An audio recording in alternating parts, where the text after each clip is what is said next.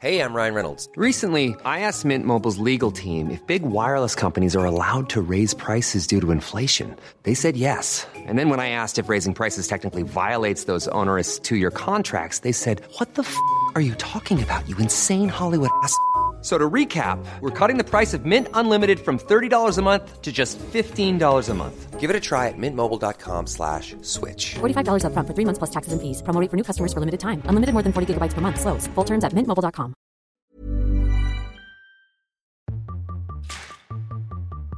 Hello, it's me, Lucy, opinion editor at HuffPost UK, and welcome to Chronic, the podcast that asks what health and well-being look like when you're chronically unwell.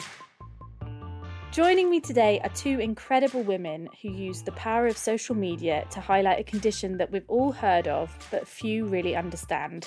Chloe Elliott, aka Chloe and Curve, is a plus size fashion blogger whose life was dramatically changed when she was diagnosed with psoriatic arthritis seven years ago.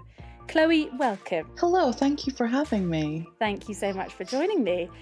And Chloe isn't our only guest today, which is very exciting. We've got a special bumper episode planned. We're also here with someone I've followed for quite some time.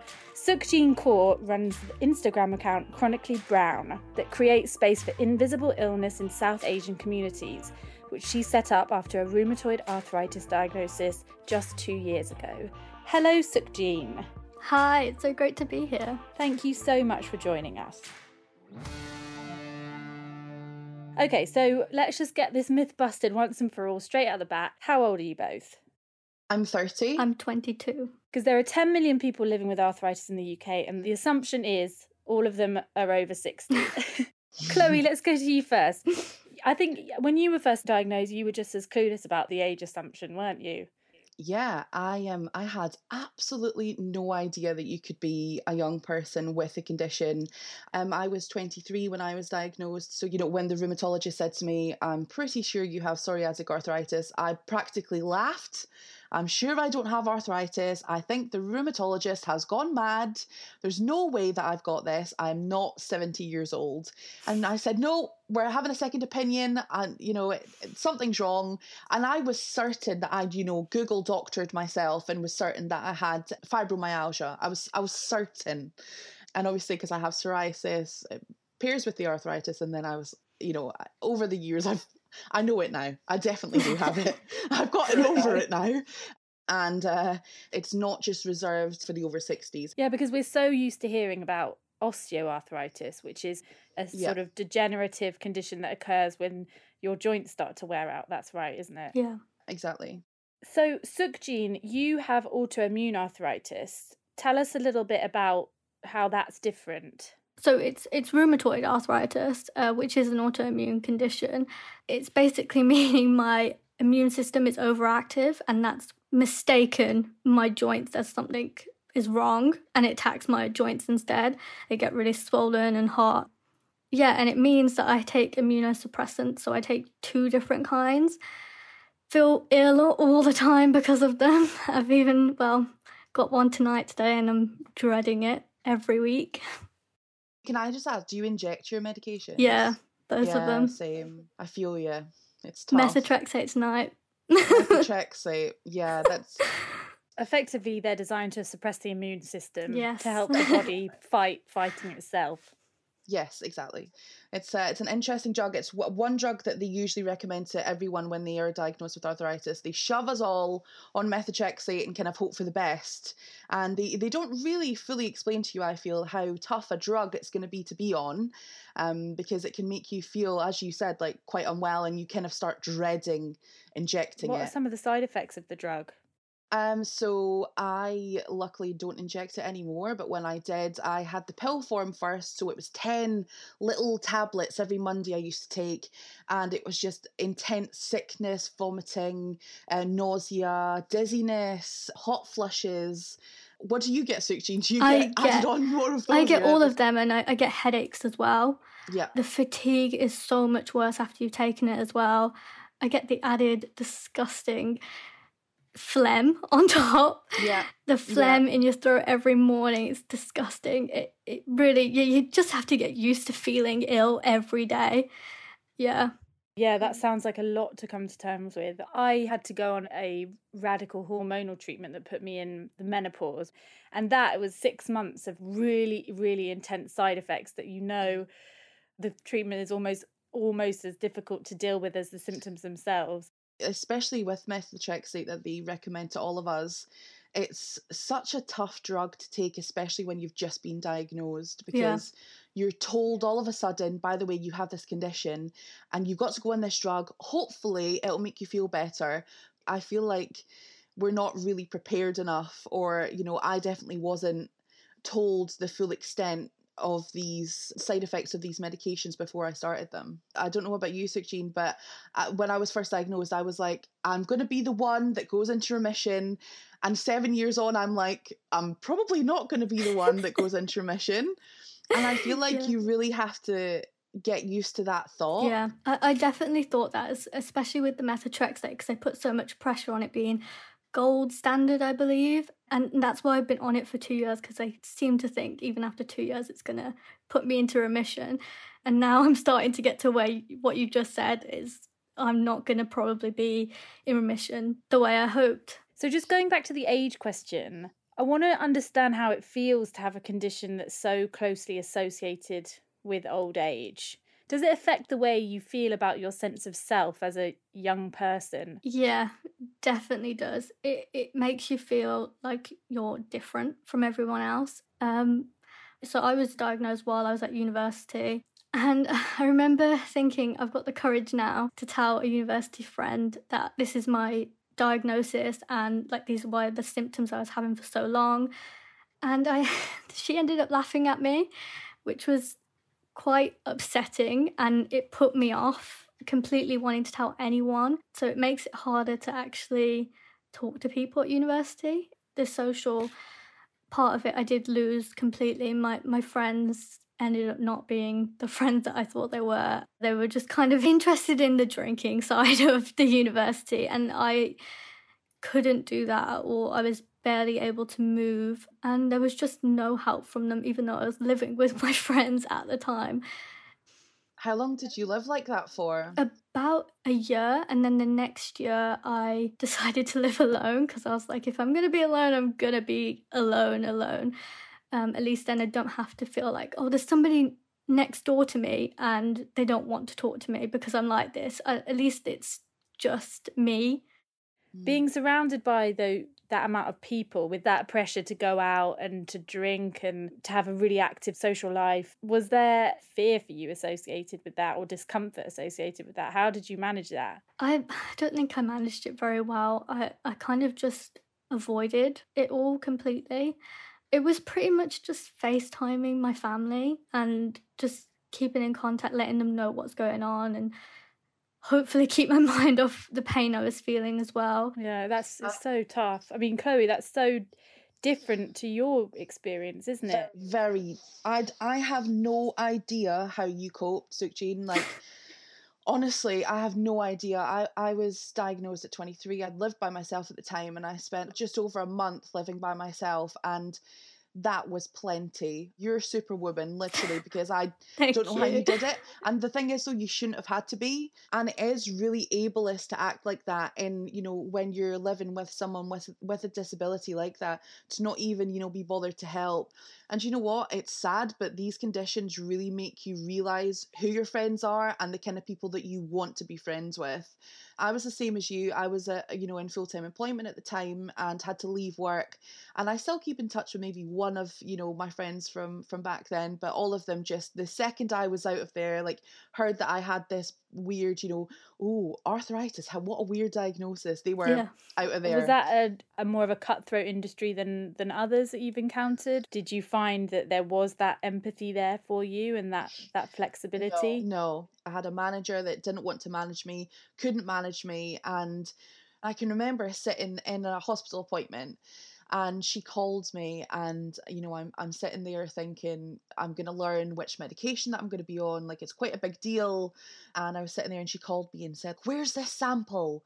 A shoe? And I was thinking I can't believe that I'm having this conversation right now. I just at that point thought like what the hell do we do here? Because I, like you, Jean, could barely lift my head from a pillow. I had to move back home, and my mum and my family looked after me. And that's why I don't know how you did it because if I hadn't have done that, I literally was unable to look after myself. And I mean that in the most TMI way possible. I couldn't cook for myself. I couldn't I couldn't dress myself. Um, I, w- I remember um, I was in the same pajamas for a week. And I know that people listening might think, geez, that's so gross, but you cannot move. Like, and I'm, your joints are on fire and you, they're so stiff and so sore and inflamed and red and, and you, your whole body hurts and the fatigue that goes through you is like no tiredness that I've ever experienced. It's like debilitating, draining tiredness that means that you cannot move. And um, yeah, if I hadn't have been able to move home, and I mean, it was embarrassing for me to obviously admit to people that I had this condition and had to move home at 23. Everyone was like, you know, well, you know, why are you having to move home? And I was like, well, I've got this very unsexy condition called arthritis. and I still say that now. I'm like, well, it's not the sexiest thing to have, but um, could be a bit more spicy, but it's not. It's just just arthritis. so I know at the beginning though, you did hide your diagnosis for a long time. Um, yeah. What was the motivation behind that? So initially, when I started to get unwell, you know, I knew that there was a problem, but I was so concerned about going to my GP because I had a strong suspicion that they would blame it on my weight or say that it was weight related or palm me off and say, you know, it's your weight, lose some weight and come back. And I was so concerned about that that it took me months to go to the GP. And it was only when I was in debilitating agony that I went and the doctor prodded me a little bit and she said, What I think you should do is just imagine that the pain isn't there. And what? I was like, okay. So I went with that and was like, okay, you know, maybe it's all in my head as this doctor imagines it to be. It's nothing else, it'll go away. And I hid it from my colleagues for a long time as well because I felt that they would, you know, working in the fashion industry, it's quite a bitchy industry. And I had a feeling that they would all, you know, whisper and say, I bet it's just her weight, there's nothing wrong with her. And what I would say to them is that I had fallen out of bed and now that I think back to that, I think how how not not believable was that that I was repeatedly falling out of bed, but I didn't know how else to like cover it because I was. I would I remember sitting in my work chair and my friends who sat across from me would say, Shall we go and get a tea or go and get lunch? And I would have to say to her, Give me 10 minutes. And it wasn't because I was working, it was because I had to honestly try and get my shit together to stand up it only got to the point where it was completely unmanageable that I eventually went to the GP and you know I was faced with someone who said imagine that the pain isn't there. So I feel like a lot of people, especially bigger people like myself, we are put off completely going to the doctors because of this bias that is within the medical industry. And it's happened to me since I had an ear infection and it was blamed on my weight. like How did they manage that? how are they related? Chloe, I'd actually love to hear how they managed to put an ear infection on. Honestly, uh, some GPs can connect anything to weight.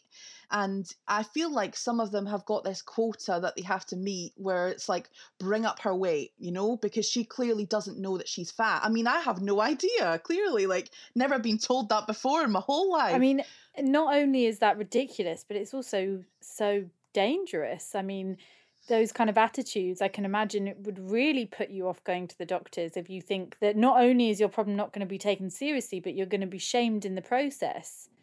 Exactly, and a lot of people on that uh, follow me on Instagram have kind of shared that thought as well. The most important thing for me that that I that I'm able to do with the platform that I have is promote and encourage women to go to the doctor, even when you know you know that you might face some stigma. So recently I had a conversation with my GP and I said, I just want to push back on this because um, I'm concerned that you know you could be potentially misdiagnosing me because you're you're focusing on my weight. And honestly, she was silent. And she uh, maybe hadn't been challenged in that way before. And that's what I would encourage anyone to do it is hard to stand up to these medical professionals. These little biases that they have need to be broken down. So the more that we push back on that, although we shouldn't have to, I think the more, you know, beneficial that it could be for us.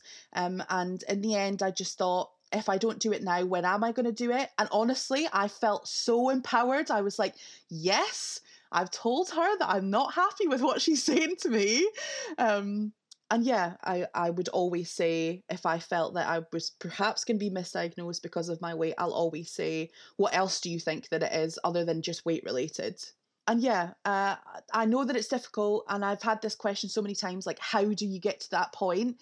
But it's just, I feel like you have to, and it can be hard to say that to your doctor, but you know your own body, um, they don't so they might be the professional in the industry but you know how you're feeling within your own body I must say, I wish uh, that's something I wish I'd known when I was first diagnosed when I was 24. That's something that I really have only just started to not even master, but started to work on, you know, as I as I approached my 30s. So uh, I think that's great advice. Sukhjeen, is that something that you relate to? Is that something you are able to do with your doctor yet? Yes and no. I really have to force myself to properly because I'm usually thinking it like, why are you saying this? Why why are you not giving me painkillers? I'm thinking it and thinking it, and I'm like, forget it. I'm I'll just say it, and then they come up with some kind of excuse because they don't want to say, oh, it's probably because you're over exaggerating because that's not the reason. I'm not over exaggerating. I know that's not the reason. But if that happens and I get that kind of excuse, I tend to give up and then I will come back again. I will be that, that person that just keeps coming back until you listen to me. And they usually give up in the end. and Sukhjeen, I know one of the things you're very vocal about and that you advocate about is medical racism. And I think one thing I encountered on Chronically Brown was this concept of Mrs. Bibi or Begum syndrome. Can you tell us a bit about that and what those misconceptions are? Yeah, so it was something new to me too, and there's not a lot out there about this. it's basically first generation immigrants from anywhere in South Asia typically don't have English as their first language, so it's probably a bit broken, or they have a younger family member translating for them, let's say. They tend to not to believe their symptoms or believe that their physical symptoms are something to do with their mental health when really they have a, a, a physical problem. It ends up it's really unfortunate, but it ends up being that they're misdiagnosed or their diagnosis is delayed so long that it ends tragically in this country. Essentially, it's this idea that if you're an older Asian woman, you're seen as a bit of a hypochondriac by by medical professionals, and therefore your symptoms, even though they might might well be very real and very serious, aren't actually treated with the seriousness that they merit. Yeah, the, the syndrome name actually came from health professionals as well. It's something from them. The worst thing I ever read was that it's not actually the people around us that are making this assumption. It's actually the professionals that we put our trust into. and it makes you want to not go back or trust them at all. It's crazy. Wow, that's yeah, it's really really shocking. Just talking about it should hopefully tackle the stigma around it as well. And we talk a lot about misconceptions on this podcast. But Sukhjeen, last time we spoke, I think you probably had the longest list of unhelpful solutions offered up to you by your extended family and friends.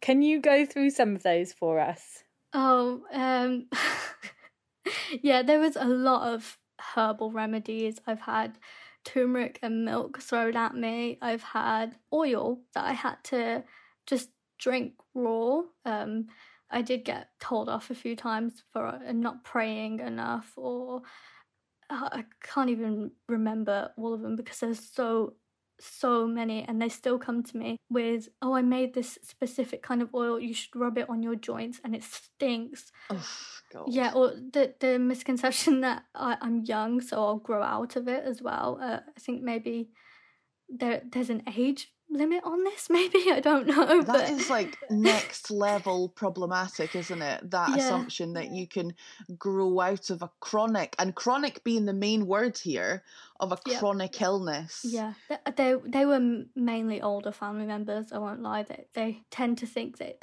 it's always something that i've done to myself. It's not just something that happens. I think that was the biggest thing I had to tackle that I had to actually believe that it wasn't my fault. Um, because after a while, you do start to believe it yourself when people keep saying it to you. Um, yeah, that was a really big issue. So, Sukhjeen, I know that you ended up having to move home from uni, and that's because COVID really made it impossible for you to be there this year, didn't it? Yeah, it was actually really scary. The amount of house parties and well flat parties there would have been um in the building while freshers was going on and they were drunk not wearing masks not social distancing. They would crowd around the entrance of the building so i couldn't even get in for ages without going excuse me can you just step back? Excuse me can you move out the way please?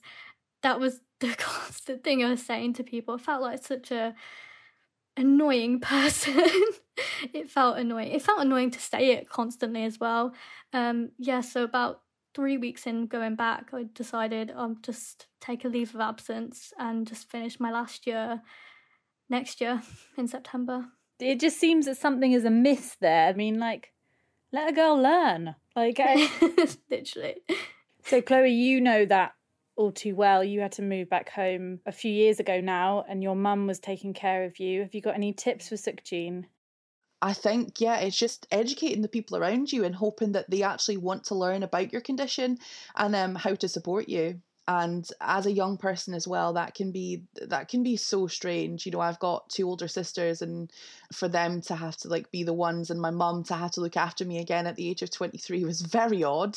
You know i have these little tells that my mum says that she knows when to like leave me alone if i'm feeling like sick or anything from the the side effects of the medication um I'm lucky that I have an understanding family, and I, I know that not everyone has that when they're diagnosed with conditions like this. Did your family have any kind of misconceptions about your diagnosis or what it meant for you to have arthritis? Yeah, my dad just, it's like straight over his head, does not understand it. Regularly asks me what it's called again. And I remember when I've just been diagnosed, I could barely walk, I was on crutches and I'd I'd supposed to have an interview the following week and he said, What you could say is that you've just sprained your ankle. and I was like, I think that they're gonna know, Dad, in a couple of weeks when I still can't walk, that it wasn't just a sprained ankle, that it is in fact a condition that I'll likely have forever. My mum and my sister, they got straight online, Googled everything that they could, bought books. They were amazing. And still, my sister is the number one person if I need to moan to someone because honestly, when you have a condition like this, you need the person that you could moan to about it. And she will just listen to me rant about my joints for hours on end if she has to. Um, and I swear, sometimes she knows more than I do. She'll be like, well, actually, if you, and it's because she's read all the books. That sounds so lovely that your sister is that person for you. And that support network is just so important. Sukhjeen, I know you've had quite a different experience with your condition, haven't you? Did your family and extended family find your diagnosis difficult to come to terms with initially? Definitely, definitely. My immediate family was kind of trying to convince them that the doctor is right, which was really weird to do. My dad will come back to me and say, Oh, well, are you sure? Because you're so young. and then it was, Oh, no, it could be this or it could be that. You're going to have stomach problems you should stop that medication. And then I'm like, no, I would never do that without talking to a doctor first. Um, yeah, they almost like they, they, they know better yeah. Than a health professional. That's the the issue. But my extended family were the biggest problem. I, I, mean they still have problems today. Also they didn't understand that i can't have spicy foods or i can't have dairy or i can't have gluten as much. That was a big issue as well. Um, it does take a lot of explaining and telling them maybe look at this and understand why it is like this before they come to terms with it too. Hmm. Is it common to to come across that resistance to medical advice in South Asian communities? Definitely. It is that mentality of what will they say. It comes from the fact that there's so much shame around illnesses that they can't talk about their illness, what it is, what their medications are, what symptoms they are. There's so many structures around it. So that means that as a brown disabled woman, that means you can no longer get married or have kids. That's just not an option now, which is crazy to think about. But it is just the shame around it. You can't be disabled in a way. There, there's so many people that have said to me that they've had to ignore symptoms and then made it worse for themselves. They can't use mobility aids, or the people around them have taken medications off them. Been some awful instances and abuse from in laws or family members around them because they don't want to accept that this, this person is now disabled. It's really, really raw. I can imagine that also must take a toll on you hearing being exposed to those stories as well. So I know you're you're super invested in encouraging research into what chronic illness looks like for people of color. One thing that I think is really amazing that you've worked really hard on this year, Sukhjeen, is the chronically brown Insta account. Because the memes and things the, the thing the memes that you find around chronic illness and specifically what chronic illness looks like in the South Asian community is just so funny. They're just they're incredible. I don't know where you find them. I want to, I want to get your tips on that. So I want to talk about that positivity and the importance of that positivity and laughing about that. Why was it important to you to set up Chronically Brown? It was mainly the uh, representation. There was no representation of chronically ill South Asians at all. And so many people were coming up to me and telling me their stories that weren't necessarily positive. And I completely understood where they were coming from, and I I knew why it was happening specifically in our community because they have this mentality of what will they say. But I always wanted to make sure that people knew that your illness isn't a bad thing; it's actually an amazing thing. And almost bring a community together that there are people like you. We're not just saying, oh, there, there, you're not alone in this there are actually people there that are exactly the same as you that have these specific illnesses and are living in the same situation as you because of their background as well. And it's become really positive. It's really amazing seeing all these friendships that have blossomed from such a negative situation to something that other people can relate to and are actually talking about and then thinking, oh, well, if they're dealing with this, then I can deal with it kind of situation. It's really great to see, actually. Yeah, it is amazing. And I love how you've inspired that real sense of community as well. And Chloe, I saw you nodding your head a lot during um during that previous answer. Yeah, I am. Um, I got really emotional there when you were talking, Sukhjeen, because when you said that about how you know it's not something that you should be ashamed of this condition, it's actually a good thing. Like I was like tearful, thinking like I wish I'd had you back when I was first diagnosed. Like I wish I'd known who you were because it's so important to hear those positive stories and i think like what you do with your platform is unbelievable. Um i even love how you like set out everyone's stories like just looks amazing very aesthetically pleasing as well. Um but yeah i hear i hear a lot from from people with chronic illnesses as well and a lot of us have the same stories a lot of the a lot of the same pitfalls and i think most of it is what you say as well Gina that it's focused around how much support you get from your support network. You know they're called a support network for a reason um, and i feel like it's as much education as we can get out there as possible which i don't know if you've seen Sukhjeen, but versus arthritis the charity they're really working to like get out this whole you know um that it's not just a little bit of arthritis. You know, our family members, older family members, when I was first diagnosed, were like, "Oh, you've just got a little bit of arthritis," and like that's one one of the main stigmas that I'm trying to like work out like get it out of of my mindset because I end up saying that as well. I don't know if you do. You're like, oh, it's just my it's just a bit of my arthritis. Whereas really we need to be more vocal about exactly how we feel and exactly how our conditions affecting us so yeah, I think the more that we can use our platforms for that reason, the better. Yeah, and I, I noticed, Chloe, that you are you're quite into Insta reality. You don't shy away from exposing those moments where you're wearing yeah. wearing your trackies and you're really in pain and you can't That's you're not it. functioning. How important is that? I know that Instagram for a lot of people is like a getaway. It's like not real life. It's like somewhere to get away from. But then the more that I see images like that, you know, the picture perfect Instagram lifestyle, I feel a little bit shit about myself. And I just think like that's not real life for me. So why would I portray that my life is perfect? You know, like I um I posted it was um last year now a photo. I was having a flare up and I had just made I think it was like a casserole or something, and I took the dish out of the oven and my hands just couldn't hold it and I dropped it all over the floor and I went upstairs, I had a cry and I took a picture of myself having a cry and I thought will this be empowering or will this be really depressing for people to look at? And I thought, I'm going to upload it anyway. And I had the nicest response because people were like, I relate, I understand. Like, we have those days where you drop your casserole all over the bloody floor and because your hands can't can't cope with it and um I think people appreciate that raw honesty over, you know, the picture perfect Instagram because my life isn't like that. Although I do fashion and beauty, like I'm a human being as well with a chronic illness. And I think it's important to raise as much awareness on that and show the realities of that condition um, as much as possible. Yeah, here, here.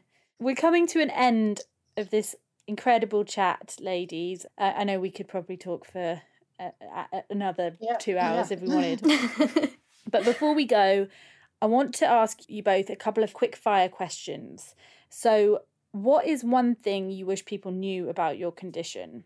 Uh, I'd say I wish that uh, people had told me that my condition would likely come with mental health issues as well as physical issues, because that's something that I definitely wasn't prepared prepared to to to go through, and I hadn't really delved into before. So yeah, it came came at me as a bit of a surprise. So definitely um, uh, mental health issues uh, that can appear with chronic illnesses. I think for me it would be that it it's not just pain in my joints. I also get headaches and I get hot flushes, and my throat dries up every so often, especially when I'm talking. It really hurts. And that I have to have medications that make things worse. So, so much worse than just joint pain.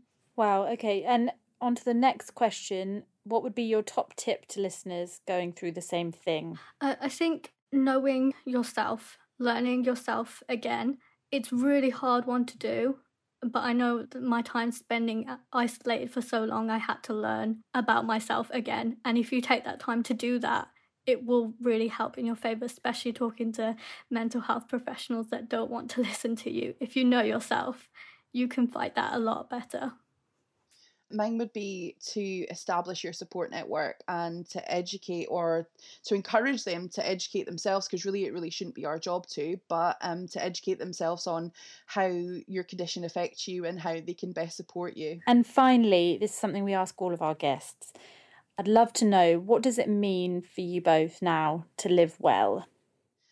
Yeah that's that's quite a tough one but i think for me it's um appreciating the good days and rolling with the bad. So I appreciate the good days that I have and I'm thankful for them, but also know when to like take my time and go to bed early um on on the days that I can and uh look after myself. Like that's that's as much as I can do. I think living well for me because it never was like this before. Living well for me is making sure I'm taking my medications on time and regularly if I need them, especially if it's pain relief, because I refuse to take pain relief until the very last minute. So living well would be taking the medication when I need it. Really, both both really important points. I say this every week, but I I've learned so much from this podcast. Chloe and Sukhjeen, thank you so much, both of you, for being here today. That was an absolutely fascinating conversation. Thank you. Thank you. If you want to find out more about arthritis, do head over to versusarthritis.com. You can also reach Sukhjeen Kaur at chronicallybrown.com and Chloe Elliott at Chloe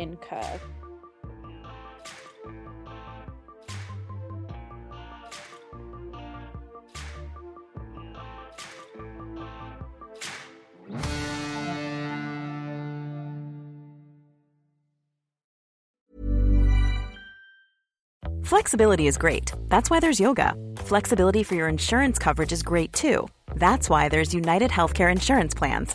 Underwritten by Golden Rule Insurance Company, United Healthcare Insurance Plans offer flexible, budget friendly coverage for medical, vision, dental, and more. One of these plans may be right for you if you're, say, between jobs, coming off your parents' plan, turning a side hustle into a full hustle, or even missed open enrollment. Want more flexibility? Find out more about United Healthcare Insurance Plans at uh1.com.